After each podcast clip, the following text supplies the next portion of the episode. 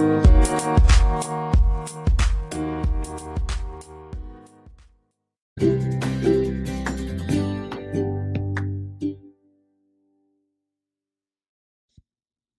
அயர்ந்து தூங்கிக் கொண்டிருப்பதைக் கண்ட சரசவல்லி தட்டில் தின்பண்டங்களையும் பழங்களையும் எடுத்து வைத்துக்கொண்டு மாளிகையை விட்டு வெளியே வந்தாள். குணபத்திரன் அவளை பின்தொடர்ந்தான். சரசவல்லி நேராக ஒரு மடத்துக்குச் சென்றால் அங்கே ஒரு முடவன் இருந்தான். இருவருக்கும் கள்ளத் தொடர்பு அவள் தாமதமாக வந்ததால் முடவன் அவளை கோபித்தான். எதிர்பாராமல் தன் கணவன் வந்துவிட்டதால் வழக்கம் போல் தான் வர இயலவில்லை என்று கூறி அழுதாள் சரசவல்லி. அப்படியானால் இனிமேல் நீ இங்கே வந்தால் என் உயிருக்கு ஆபத்து நேரிடும். ஆகையால் இனி இங்கே வரவேண்டாம் என்றான் முடவன். உங்களை காணாவிடில் என் உயிர் போய்விடுமே. நான் எவ்வாறு வராமல் இருக்க முடியும்? என்றாள் சரசவல்லி. வழக்கம் போல் இங்கே நீ வருவதற்கு ஒரே ஒரு தந்திரம்தான் இருக்கிறது. அதை நீ செய்தால் நாம் இருவரும் அச்சமின்றி இருக்கலாம் என்றான் முடவன். அந்த தந்திரத்தை சொல்லுங்கள். அப்படியே செய்து முடிக்கிறேன் என்றாள் சரசவல்லி. உன் கணவன் தூங்கிக் கொண்டிருக்கையில் நீ போய் அவனை கொன்றுவிடு. வேறு யாரோ கொன்றதாக கூச்சலிட்டால் உன் மீது சந்தேகம் எழாது. அதன் பின் உன் விருப்பம் போல் எப்பொழுதும் வரலாம் என்று முடவன் கூறினான். அவன் சொல்லியபடியே செய்வதாக ஒப்புக்கொண்டு சரசவல்லி அங்கிருந்தபடியே சன்மார்க்கன் தங்கியிருந்த மாளிகைக்கு போனாள். அவள் புறப்பட்டது முதல் திரும்பி வந்தது வரையில் நிகழ்ந்தது அனைத்தையும் மறைவாக பின்தொடர்ந்து கவனித்து வந்தான் குணபத்திரன். சன்மார்க்கன் அறையில் தூங்கிக் கொண்டிருந்தான். சரசவல்லி வாளால் அவன் கழுத்தை அறுத்து விட்டாள். அவனும் இறந்து போனான். அதை கண்ட குணபத்திரன் ஓடி வந்து அவள் கையை பிடித்து இப்படி அக்கிரமமாக கணவனை கொண்டு விட்டாயே? என்று கேட்டான். சரசவல்லி திடுக்கிட்டு தன் கையில் இருந்த வாளை கீழே போட்டுவிட்டு ஐயையோ கொலை கொலை என்று உறக்க கூச்சல் போட்டாள். கூக்குரலை கேட்டு எல்லோரும் ஓடி வந்தனர். அமைச்சர் குமாரன் குணபத்திரன் தன் கணவனை கொன்றுவிட்டு தன்னை கற்பழிக்க முயன்றான் என்று சொன்னாள் சரசவல்லி காவலர்கள் குணப்பத்திரனை கைது செய்து அரசன் முன் கொண்டு போய் நிறுத்தினார்கள். செய்தியை அறிந்த அரசன் அவனை தூக்கிலிடும்படி உத்தரவிட்டான். அரசன் உத்தரவை நிறைவேற்றுவதற்காக குணப்பத்திரனை அமைச்சனிடம் கொண்டு போனார்கள். குற்றவாளியை பார்த்தான் அமைச்சன். அவனுடைய களங்கமற்ற முகத்தைக் கண்டு அவன் இந்த கொலையை செய்திருக்க மாட்டான் என்று எண்ணினான். காவலர்களை அனுப்பிவிட்டு குணபத்திரா உன்னை பார்க்கும்போது இந்த கொலையை நீ செய்திருக்க மாட்டாய் என்று எனக்கு தோன்றுகிறது. நீ உண்மையை கூறினால் என்னால் இயன்ற உதவியை உனக்கு அளிக்க இயலும் என்று எண்ணுகிறேன் என்றான் அமைச்சன். தானும் தன் நண்பனும் தங்கள் நாட்டிலிருந்து புறப்பட்டது முதல் அதுவரையில் நிகழ்ந்தவற்றை விவரமாக அமைச்சனிடம் கூறினான் குணபத்திரன். நீ கூறியதை நிரூபிக்க முடியுமா? என்று கேட்டான் அமைச்சன். இன்று இரவு மடத்துக்கு போனால் நான் கூறியதன் உண்மை விளங்கும் என்றான் குணபத்திரன். அப்படியானால் உனக்கு அளிக்கப்பட்ட தண்டனையை நிறைவேற்றாமல் நிறுத்தி வைக்கிறேன். இரவு மடத்துக்கு போய் பார்ப்போம். நீ கூறியவை உண்மையாக இருந்தால் அரசனிடம் கூறி குற்றவாளியை தண்டிக்கலாம் என்றான் அமைச்சர் குணபத்திரன் அதற்கு சம்மதித்தான். மற்றும் குற்றவாளியை கண்டுபிடிக்கும் வரையில் சன்மார்கனுடைய பிணத்தை சுடுகாட்டில் எரிக்க வேண்டாம் என்று அமைச்சரிடம் கேட்டுக்கொண்டான். அமைச்சனும் அவன் கோரிக்கையை ஏற்றுக்கொண்டான். இரவு அமைச்சனும் குணபத்திரனும் மடத்துக்கு போய் மறைந்திருந்தார்கள். நடு இரவில் அரசகுமாரி சரசவள்ளி அங்கு வந்தாள். முடவனிடம் முதல் நாள் இரவு தாங்கள் கூறியபடி என் கணவனை வாளால் அறுத்து பழியை அமைச்சன் குமாரன் குணபத்திரன் மீது சுமத்திவிட்டேன் என்று சொன்னாள் அவள். அவள் கூறிய செய்தி தன் காதுகளில் விழுந்ததும் மறைந்திருந்த அமைச்சன் காவலர்களை கூப்பிட்டு முடவனையும் சரசவல்லியையும் கட்டி அரசனிடம் கூட்டி வரும்படி உத்தரவிட்டு குணபத்திரனுடன் அரசனிடம் சென்றான். அமைச்சன் நிகழ்ந்ததை அரசனிடம் விவரமாக கூறினான். தன் தவறை உணர்ந்த அரசன் குணபத்திரன் குற்றமற்றவன் என்று கூறி அவனை விடுதலை செய்து தன் மகள் சரசவல்லியையும் முடவனையும் தூக்கிலிடும்படி உத்தரவிட்டான். இடையில் குறுக்கிட்டு வெள்ளிய சிங்கத்தின் கதி என்ன? சன்மார்க்கனின் உடல் என்னாயிற்று என்று கேட்டாள் விக்ரமவல்லி முடவனையும் சரசவல்லியையும் தூக்கிலிட்ட பிறகு சோழ நாட்டு அரசன் திருத்தலங்களுக்கு யாத்திரை சென்றான். பிறகு குணபத்திரன் தன் நண்பனின் பிணத்தை எடுத்துக்கொண்டு பல புண்ணிய தலங்களுக்கு சென்றான். எந்த திருத்தலத்திலாவது அதன் பெருமையாலும் அருளாலும் தன் நண்பன் உயிர் பெற்று எழுந்து விடுவான் என்று அவன் நம்பினான். ஆனால் அதுவரை அவன் எண்ணம் நிறைவேறவில்லை. ஆகையால் தானும் தற்கொலை செய்து கொள்ளலாம் என்ற முடிவுக்கு வந்தான். அதற்கு முன் தன் மனைவியை பார்த்துவிட கருதி கலிங்க நாட்டுக்கு சென்றான் குணபத்திரன். கலிங்க நாட்டு அமைச்சர் மந்திரி சூரன் தன் மருமகன் குணபத்திரனை வரவேற்று உபசரித்து தனி மாளிகையில் அவனை தங்கச் செய்தான்.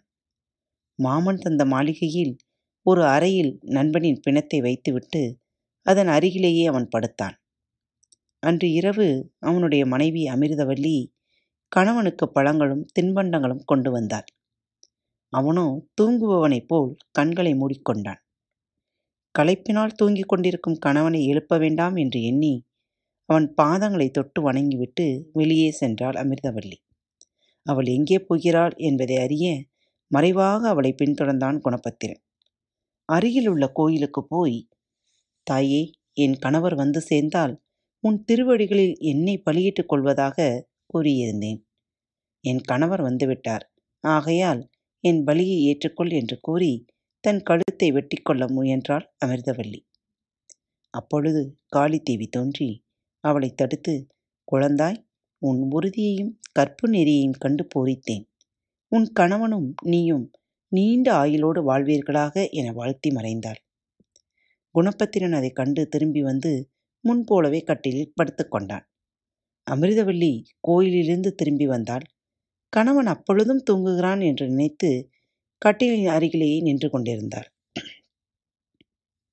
சிறிது நேரத்தில் அவன் தூங்கி எழுந்தவனைப் போல் எழுந்து உட்கார்ந்தான். அருகில் மனைவி நிற்பதை பார்த்து வியப்படைந்தது போல் நீ எப்பொழுது வந்தாய்? ஏன் நிற்கிறாய்? உட்கார் என்று கூறி அவளை இழுத்து அருகில் உட்கார வைத்தான். அவளிடம் நான் கனவு ஒன்று கண்டேன். அதனால் தூக்கம் கலைந்து விட்டது என்றான். என்ன கனவு கண்டீர்கள்? அதை எனக்கு சொல்லக்கூடாதா? என்று கேட்டாள். உன்னிடம் சொல்லாமல் இருக்க முடியுமா? நான் கண்ணயந்ததும் பெண்ணொருத்தி வந்து என் கால்களை தொட்டு வணங்கினாள். பிறகு நேராக காளி கோவிலுக்கு சென்று தன் கழுத்தை வெட்டிக்கொள்ள முயன்றாள். உடனே காளி தோன்றி அதை பார்த்து நான் பயந்து விட்டேன். அதனால் என் தூக்கம் கலைந்து விட்டது என்றான். அதை கேட்டு வியப்படைந்த அமிர்தவல்லி தான் காளி கோயிலுக்கு போய் வந்ததையும் காளியின் அருள் வாழ்த்தையும் விவரமாக கூறினாள். மனைவி கூறியதை கேட்ட குணபத்திரன் காளி தேவி உனக்கு கொடுத்த வரம் எப்படி பலிக்கப் போகிறது? இங்கே நான் எதற்காக வந்திருக்கிறேன் என்பது உனக்கு தெரியுமா? என் நண்பன் சன்மார்க்கன் இறந்து விட்டான். அவன் பிணத்தை இதோ இங்குள்ள பெட்டியில் பத்திரப்படுத்தி வைத்திருக்கிறேன். அவன் உயிர் பெற்று எழுவதாக தெரியவில்லை. அதலால் நானும் உயிரை விட்டுவிட எண்ணுகிறேன். அதற்கு முன் உன்னை கடைசியாக பார்த்துவிட்டு செல்லவே இங்கு வந்தேன். ஆகையால் உன்னையும் பார்த்துவிட்டேன். இனி நாளையோ அல்லது அதற்கு மறுநாளோ என நண்பனை தொடர்ந்து போகப் போகிறேன் என்றான் குணபத்திரன். கணவன் சொல்லியதை கேட்டு அமிர்தவல்லி கலங்கிவிட்டாள். அவசரப்படாதீர்கள். நான் மறுபடியும் காளியிடம் சென்று விவரத்தை கூறி வேண்டிக் கொள்கிறேன். காளிதேவி அருள் கூர்ந்து அரசகுமாரனை உயிர் பெற்று எழச் செய்வாள். பிறகு நீங்கள் உயிரை விட வேண்டிய அவசியம் உண்டாகாது என்றார் உன் விருப்பப்படியே செய். அரசகுமாரன் உயிர் பெற்று எழாவிட்டால் உண்மையாகவே நான் உயிர் துறப்பது உறுதி என்றான். இதே அமிர்தவல்லி காளி கோயிலுக்கு சென்று வணங்கி தாயே நானும் என் கணவரும் நீண்ட நாள் வாழுமாறு நேற்று அருள் கூர்ந்தாய். ஆனால் என் கணவரின் உயிர் நண்பர் ஒருவர் இறந்துவிட்டார் அவர் உயிர் பெற்று எழுந்தால்தான் நான் உயிரோடு இருப்பேன். இல்லாவிடில் உயிரை துறந்து விடுவேன் என்று கூறுகிறார். என் மனம் நிலை கொள்ளாமல் தவிக்கிறது. அப்படியானால் உன் வரம் பயனற்று போகுமே.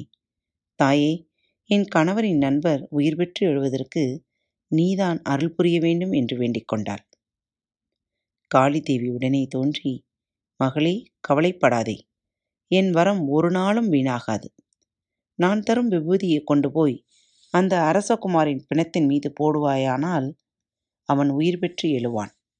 பிறகு என் வரத்தின்படி நீயும் உன் கணவனும் நீண்ட நாள் வாழ்வீர்கள் என்று அருள் கூர்ந்து விபூதி வழங்கினான்.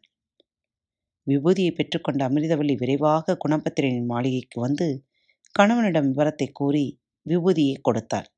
பிறகு பெட்டியில் இருந்த பணத்தை வெளியே எடுத்து காளி தேவியை தானித்து வேண்டிக் கொண்டு விபூதியை போட்டாள். உடனே அரசகுமாரன் சன்மார்க்கன் தூக்கத்திலிருந்து எழுபவனைப் போல் எழுந்து உட்கார்ந்தான். குணபத்திரன் மகிழ்ச்சி கடலில் திளைத்தான். நிகழ்ந்தவற்றையெல்லாம் அவனிடம் கூறினான் குணபத்திரன். பிறகு அரசகுமாரனையும் தன் மனைவியையும் அழைத்து கொண்டு குணபத்திரன் பிரம்மபுரம் போய் சேர்ந்தான்.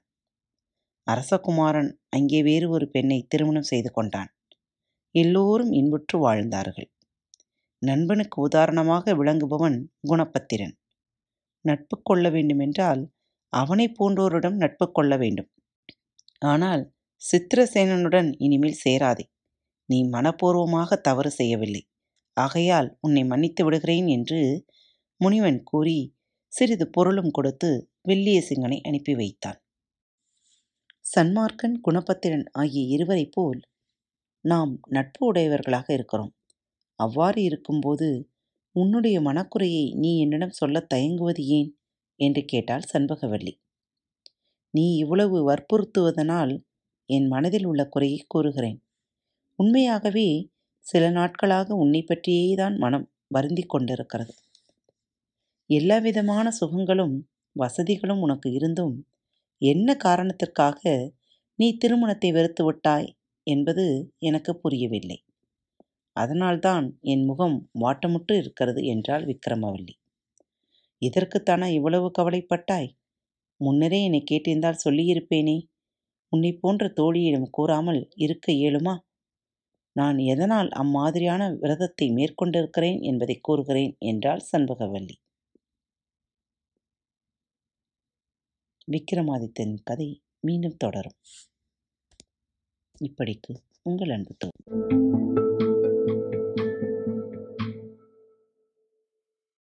வணக்கம் நேயர்களே. திருக்குறள் வழிகளி பக்கத்தை சப்ஸ்கிரைப் செய்யாதவர்கள் சப்ஸ்கிரைப் செய்து கொள்ளுங்கள். ஃபேவரட் பட்டனை அழுத்த மறக்காதீர்கள். உங்களது கருத்துக்களை மெசேஜ் பாக்ஸில் ரெக்கார்ட் செய்தோ அல்லது இமெயில் முகவரியிலோ தெரிவியுங்கள். மீண்டும் சந்திப்போம். நன்றி. வணக்கம்.